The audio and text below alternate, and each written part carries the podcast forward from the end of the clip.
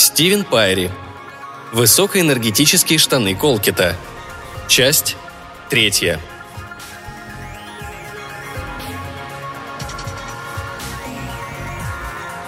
Черная дыра вращалась. На самом деле она была серой, потому что, вопреки предположениям декана, материя стремилась вырваться из сферы Шварцшильда. В противном случае на нее никто не обратил бы внимания, а фундаментальный закон Вселенной гласит, что все вещи желают быть замеченными. Когда Уизерс приблизился к черной дыре, раздались шипение и потрескивание.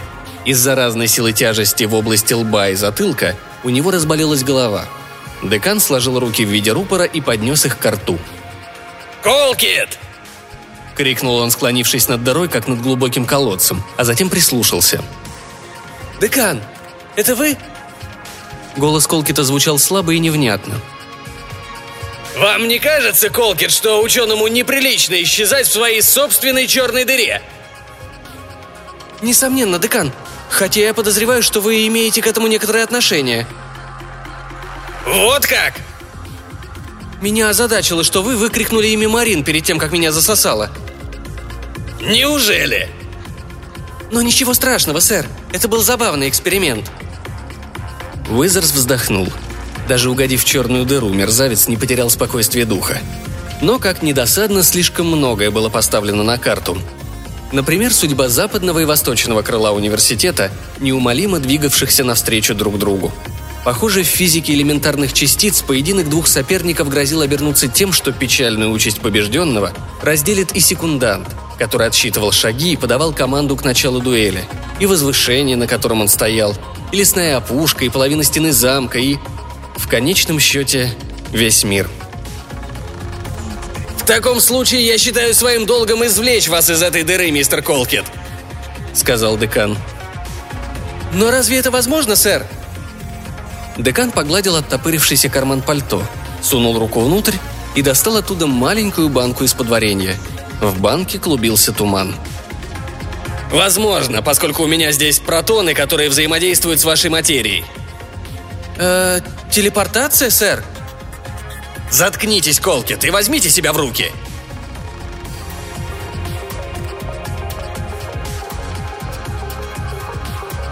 Западное крыло не столкнулось с восточным крылом. Ничто во Вселенной не смогло бы примирить химиков и геологов.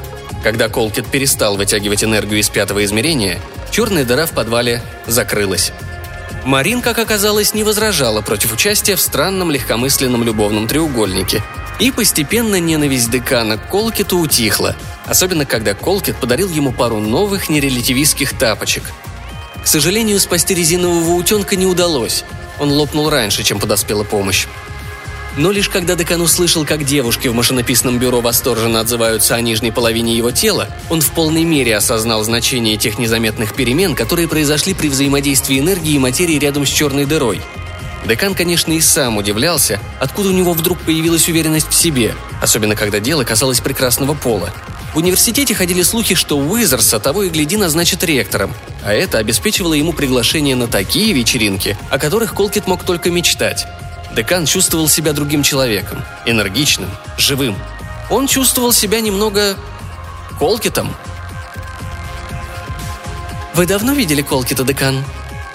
Поинтересовалась миссис Хопкинс июньским вечером, когда они оба лежали и курили, отдыхая после любовных игр – Декан сделал вид, что не заметил своей фотографии, утыканной дротиками. Снимок висел на двери спальни, над крючком, на который мистер Хопкинс обычно вешал домашний халат. Конце концов, не его вина, что мистер Хопкинс не вполне соответствовал требованиям миссис Хопкинс. Декан поднаторел в поиске джеточек. Девушки из машинописного бюро подтвердили бы это, а Марин теперь клала бисквит себе на колени. Таким он был изобретательным. «Довольно давно, миссис Хопкинс. Мне кажется, Колкит стал немного замкнутым. Говорят, что большую часть времени он теперь проводит, запершись в своей комнате. «Он изменился», — подтвердила миссис Хопкинс. «И в первую очередь изменилась его полярность. Его электроны вращаются в другую сторону. Я заметила это вчера, когда он проходил мимо магнетронов. Его верхние кварки превратились в странные кварки». Декан приподнялся на локте. Следует ли понимать это как намек на подавленные гомосексуальные наклонности – Забавно. Он бы никогда не подумал, что Колкит ездит на другом автобусе. Уизерс терпеть не мог, когда девушки в машинописном бюро высказывали подобные догадки о нем самом. В прежние, унылые и мрачные дни до происшествия с высокоэнергетическими штанами Колкета. Миссис Хопкинс потушила сигарету о тапочку мистера Хопкинса. «Кстати, Колкет просил передать, что завтра утром хочет встретиться с вами, около генератора поля горячей плазмы». «В самом деле?»